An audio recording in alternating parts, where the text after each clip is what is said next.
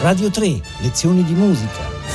Ludwig van Beethoven, concerto numero 2 in Si bemolle maggiore, opera 19 per pianoforte e orchestra, con Giovanni Bietti. Buongiorno da Giovanni Bietti, benvenuti. Continuiamo il piccolo ciclo di lezioni di musica dedicate ai concerti per pianoforte di Beethoven. Ieri abbiamo parlato del concerto numero 1, opera 15, oggi parliamo del secondo concerto opera 19 che in realtà Beethoven cominciò a scrivere prima precedentemente rispetto al concerto in Do maggiore. Di questo concerto, immaginate, abbiamo probabilmente quattro versioni diverse, alcune di queste non ci sono rimaste, ma sappiamo che il concerto fu eseguito diverse volte, la prima volta forse verso il 1795, sicuramente fu eseguito nel 1798 a Praga, ma sarà pubblicato in seguito viene considerato un concerto forse meno importante e meno importante anche dal punto di vista della strumentazione. Per esempio, è l'unico concerto di Beethoven in cui non ci sono le trombe, i timpani, quindi non c'è questa monumentalità orchestrale e viene considerato da molti il più mozartiano dei concerti di Beethoven. Beh, è vero, secondo me, solo in parte. Per esempio, ieri abbiamo insistito molto sulla costruzione del ritornello, la differenza, questa essenzialità, questa economia beethoveniana rispetto all'esuberanza tematica mozartiana. In questo concerto addirittura immaginate nel ritornello orchestrale, cioè la sezione con cui l'orchestra ci presenta i materiali principali del movimento, del primo movimento, Beethoven non ci fa neanche sentire quello che poi sarà il secondo tema della forma sonata presentato durante l'ingresso del solista. Quindi il ritornello addirittura presenta meno materiali rispetto a quelli, diciamo, canonici della forma sonata, il che vuol dire che Beethoven sta proprio in qualche modo riducendo all'essenza, rendendo più sintetica, più essenziale la forma mozartiana, puntando una volta di più sulle trasformazioni tematiche. Eh, tanto per dire, questo è il tema iniziale, poi c'è una risposta. Ricordate questo motivo.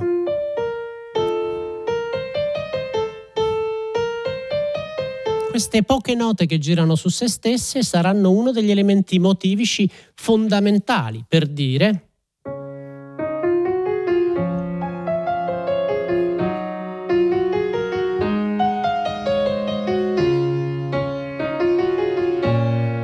Sentite il modo in cui proprio il compositore utilizza elementi del tema iniziale per costruire dei piccoli sviluppi e questa è una caratteristica, come vi dicevo ieri, come ci dicevamo, è una caratteristica che differenzia nettamente differenzia molto chiaramente lo stile beethoveniano del concerto rispetto a quello mozartiano. Eh, per esempio il, c'è l'esordio del solista,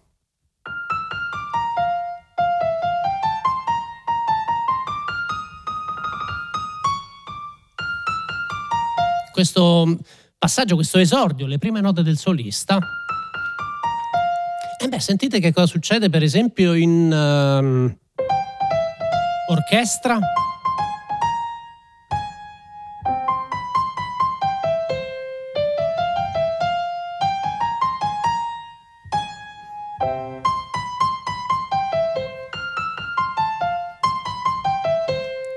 Questo elemento che sembrava improvvisatorio, l'elemento con cui entra il solista, era stato invece chiaramente anticipato dall'orchestra nel corso del ritornello. Vi faccio sentire il secondo tema, secondo tema che appunto non ci viene presentato nel ritornello. Quindi l'orchestra all'inizio non ci fa sentire il tema contrastante. L'intero ritornello, l'intera sezione introduttiva orchestrale è basata solo su questo tema che vi ho fatto sentire. Il tema contrastante arriverà direttamente nel corso dell'esposizione del solista e sarà questo.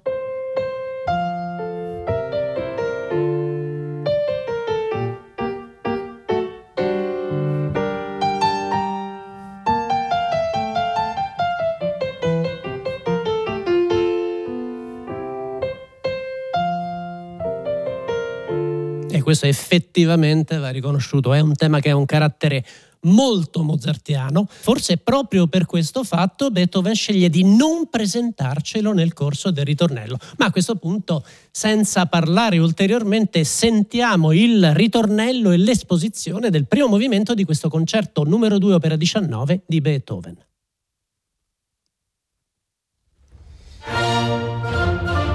Risposta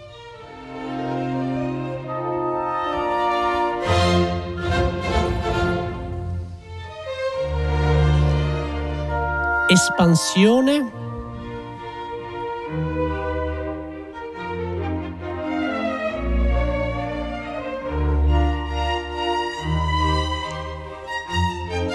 Tutti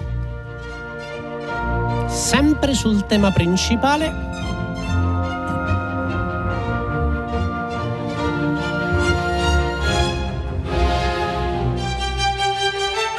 Già un piccolo sviluppo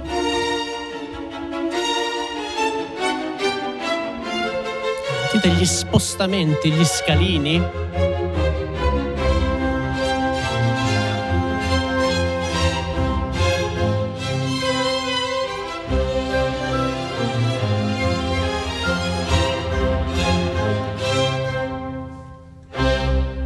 Arriva un nuovo tema? No. Un piccolo scalino e uno sviluppo.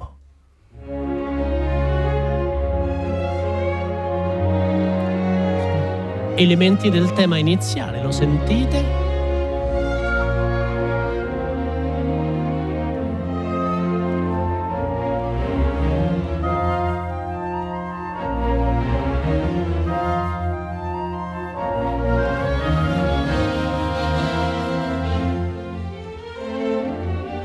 Molto chiaro, l'elaborazione dello stesso motivo è di nuovo il tema iniziale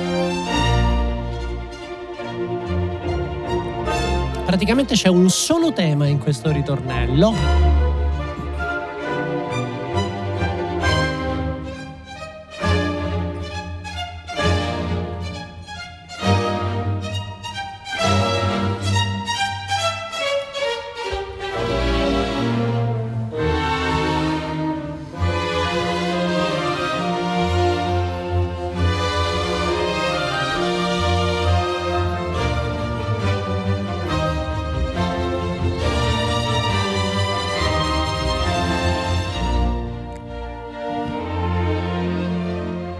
Ed ecco il solista.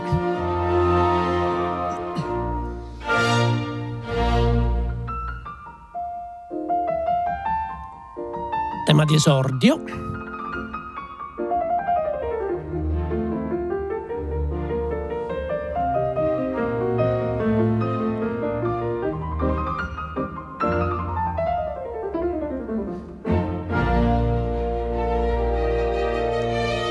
Ed ecco il tema iniziale preso dal solista.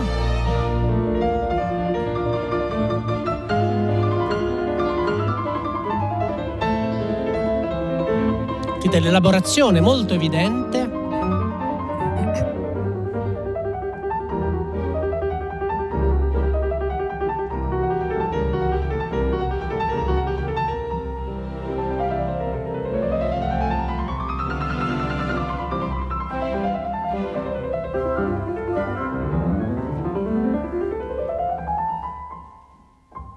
Il secondo tema. Tema nuovo.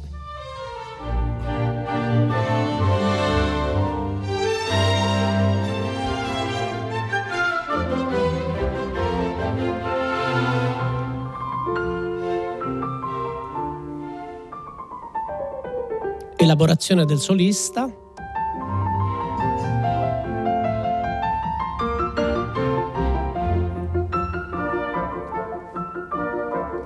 Attenzione, piccola sospensione. Questi istanti sognanti che Beethoven inserisce nei suoi concerti, poi torna alla tonalità principale.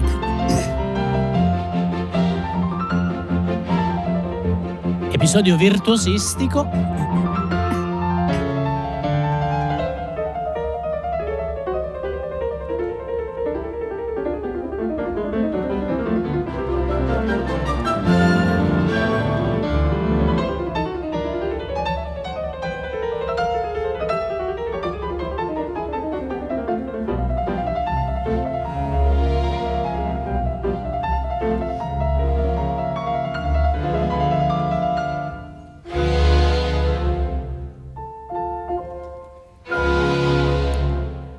Sentite questi dialoghi?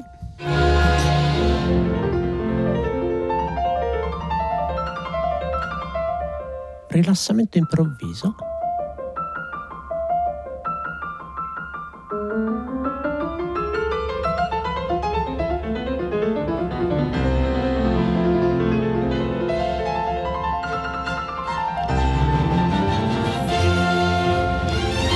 Questa è la fine dell'esposizione.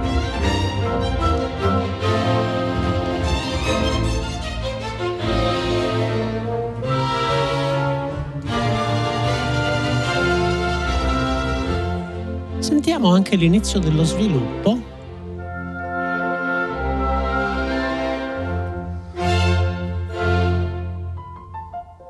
Il pianoforte riprende il tema d'esordio.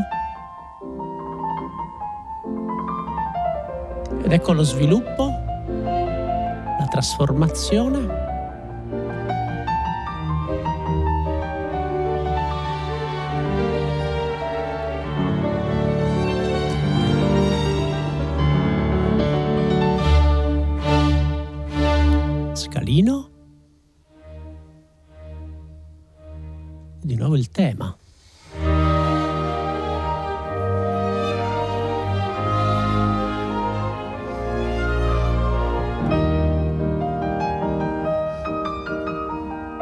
Adesso sentirete uno straordinario dialogo fra l'orchestra e il solista.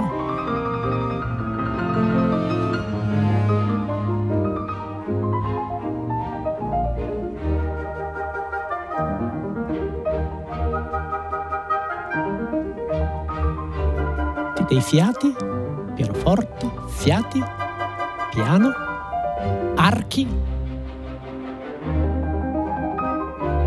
archi, solista.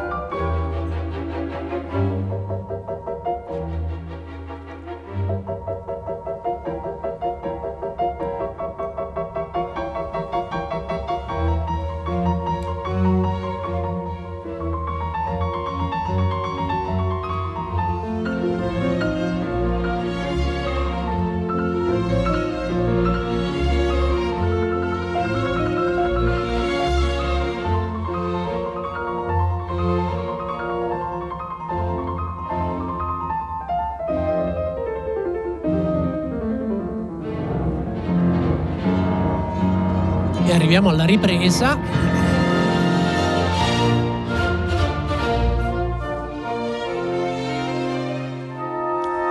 Non sentiamo tutto il concerto, naturalmente. Mi interessava farvi sentire, soprattutto su questo concerto, che come vi ho detto viene considerato un po' inferiore agli altri. Invece, secondo me, è un gioiello, è un concerto che contiene delle perle meravigliose mi interessava farvi sentire la logica complessiva. Vedete anche questa concentrazione costante su elementi tratti dal primo tema. Il secondo tema non appare nel ritornello iniziale, non viene neanche annunciato, lo annuncia poi l'orchestra, lo riprende il solista, nel corso dello sviluppo non viene elaborato. Quindi c'è un pensiero che si concentra essenzialmente su un materiale del quale il compositore in qualche modo sviscera, esamina, elabora tutti gli aspetti.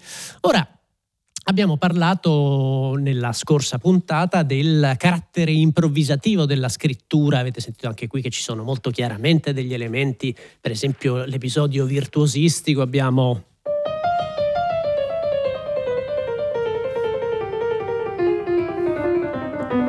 quindi questi elementi proprio più tecnici, più quasi esercizio, caratteristici dello stile pianistico di Beethoven. Sappiamo che Beethoven, ve lo dicevo nella scorsa puntata, in questi primi concerti, soprattutto nel primo, nel secondo, nel terzo, scrisse la parte pianistica solo in un secondo momento. Suonava lui stesso questi brani ed è molto probabile quindi che eh, andasse, come dire, fissando progressivamente il, una forma definitiva attraverso l'improvvisazione il momento caratteristico del concerto nel quale l'improvvisazione dell'estro improvvisativo del solista ha il massimo spazio è naturalmente la cadenza, questo istante che arriva alla, verso la fine del primo movimento, anzi proprio alla fine del primo movimento, nel quale l'orchestra cade, in questo caso...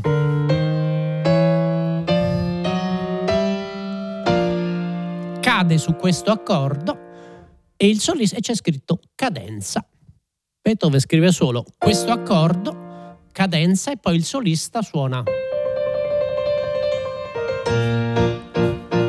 e l'orchestra ricomincia. Quindi questo è uno spazio completamente libero, lasciato per definizione all'improvvisazione dell'interprete. Vedremo come questa concezione cambierà nel corso della carriera concertistica di Beethoven, ne parleremo la prossima settimana. Mi interessava farvi sentire la cadenza che Beethoven scrive per questo concerto, la scrive molto più tardi, il concerto come vi ho detto viene probabilmente ultimato nel 1798, questa cadenza, la cadenza autografa che noi abbiamo, viene scritta intorno al 1809. Il 1809 è il momento in cui Beethoven scrive l'imperatore, scrive la sonata L'Usadier, scrive è un momento di grande maturità beethoveniana e Beethoven scrive questa cadenza che quindi probabilmente è un pezzo che lui avrà improvvisato e poi messo sulla carta che è una cadenza straordinaria. Perché?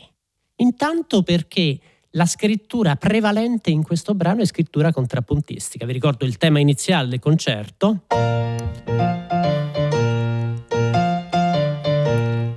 Bene, Beethoven inverte questo movimento discendente lo fa diventare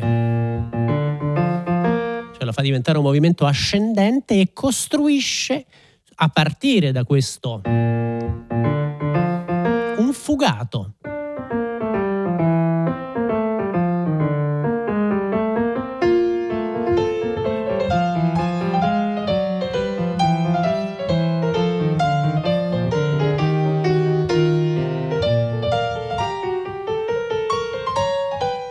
descrive una fuga, una cadenza, quindi un brano improvvisativo nel quale il compositore in qualche modo si cimenta con la più rigorosa delle forme, forma contrappuntistica per eccellenza, la fuga. Adesso sentiamo per intero questa cadenza che è abbastanza straordinaria e sentirete che ci sono degli istanti addirittura profetici, degli istanti in cui a me personalmente il tessuto ricorda, non so, la sonata opera 101 o addirittura questo pedale conclusivo.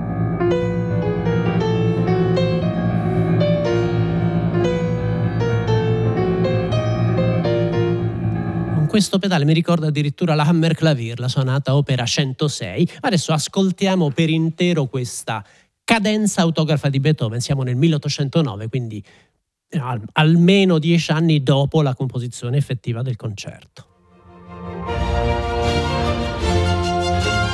Frase conclusiva dell'orchestra.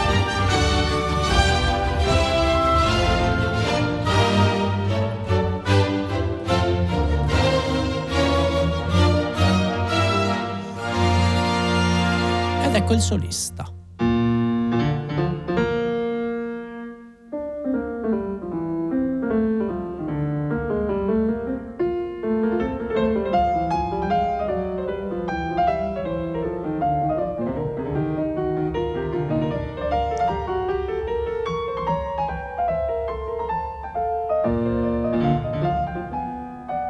Questa, questa sorpresa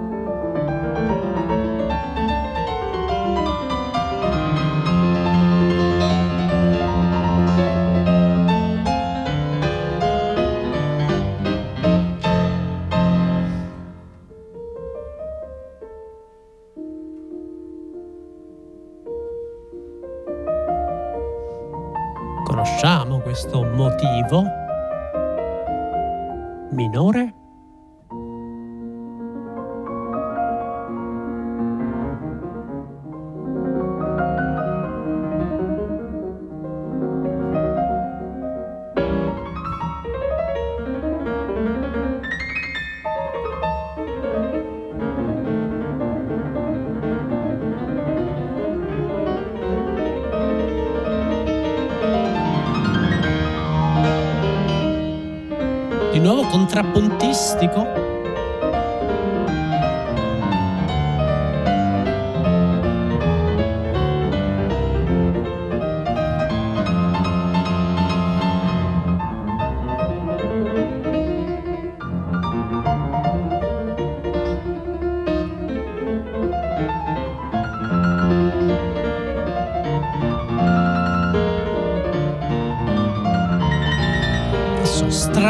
straordinaria sospensione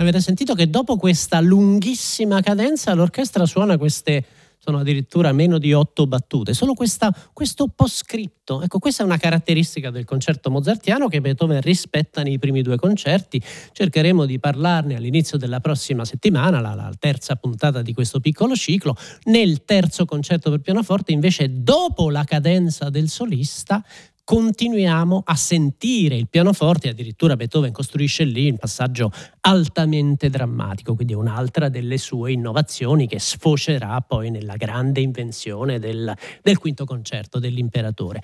Non abbiamo il tempo di parlare del secondo movimento, l'adagio, una volta di più si tratta di un movimento dal carattere particolarmente rilassato. Ho parlato nella puntata di ieri di questa idea di organizzazione complessiva del concerto beethoveniano. Un primo movimento molto concentrato con pochi materiali, meno materiali rispetto a un, a un concerto mozartiano, molto drammatico quindi basato proprio su questa tensione sonatistica. Per contrasto il secondo movimento invece è rilassatissimo, addirittura al punto da, come dire, da sciogliere il rigore, la logica formale. Molto spesso nei movimenti lenti dei concerti beethoveniani la forma è ambigua, è una forma che, che in qualche modo si scioglie, perde logica, perde, perde, rigore per l'appunto, lasciando spazio quindi alla sospensione, all'idea proprio di una assoluta staticità, anche in questo caso vedremo il punto culminante è ovviamente il quinto concerto, e poi c'è un movimento conclusivo che è invariabilmente un rondò quindi un brano basato sulla circolarità, un tema principale che ricorre più volte nel corso del movimento e che è, inframmezzato da episodi contrastanti perfetto per la forma del concerto perché ovviamente questo permette il, di, di, di, strutturare la forma con questi ritorni ma allo stesso tempo permette grande varietà e quindi il solista può mostrare diversi aspetti della sua arte esecutiva, virtuosistica e anche come vi ho detto più volte improvvisativa. Questo è anche in questo caso è sicuramente il pezzo più celebre del concerto, soprattutto per il carattere del tema principale, tema principale che è basato su queste su queste terze.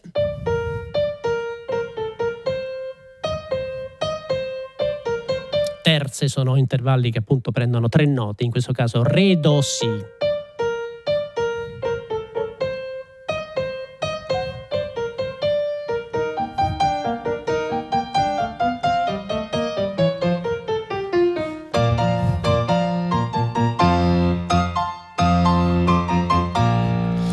Molto celebre il fatto che nel corso di questo movimento a un certo punto Beethoven cambierà il ritmo del tema e lo farà diventare eh, il richiamo del cuculo in un certo senso, diventerà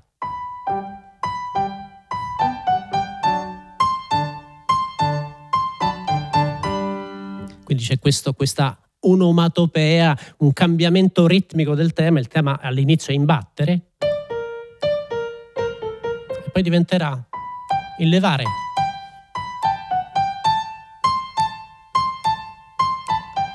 Per un breve istante è un gioco, naturalmente, un gioco sul ritmo. E proprio il ritmo è uno degli aspetti, forse in assoluto l'aspetto più interessante di questo movimento. C'è per esempio l'episodio centrale nel quale Beethoven sembra sempre voler ricercare le soluzioni più, più, argute, più interessanti. Abbiamo parlato della soluzione ungherese del finale del rondò del primo concerto. In questo caso l'episodio centrale è scritto usando una scrittura straordinariamente sincopata. Il solista suona.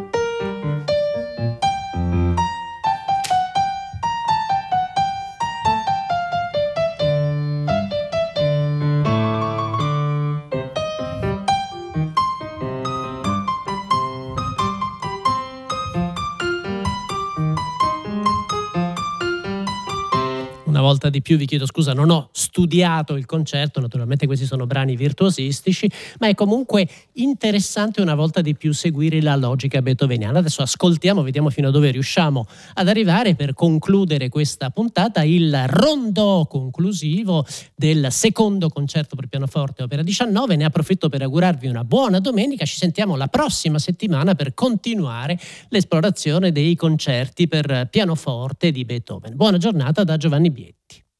Thank you.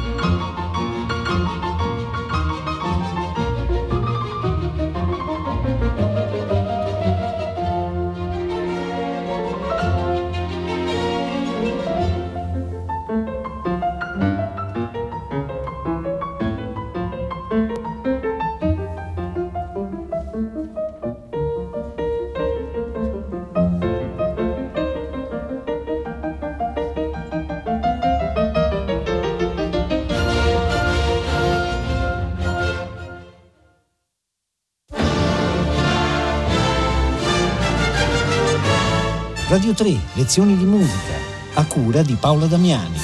Tutte le puntate sono disponibili su RaiPlay Sound.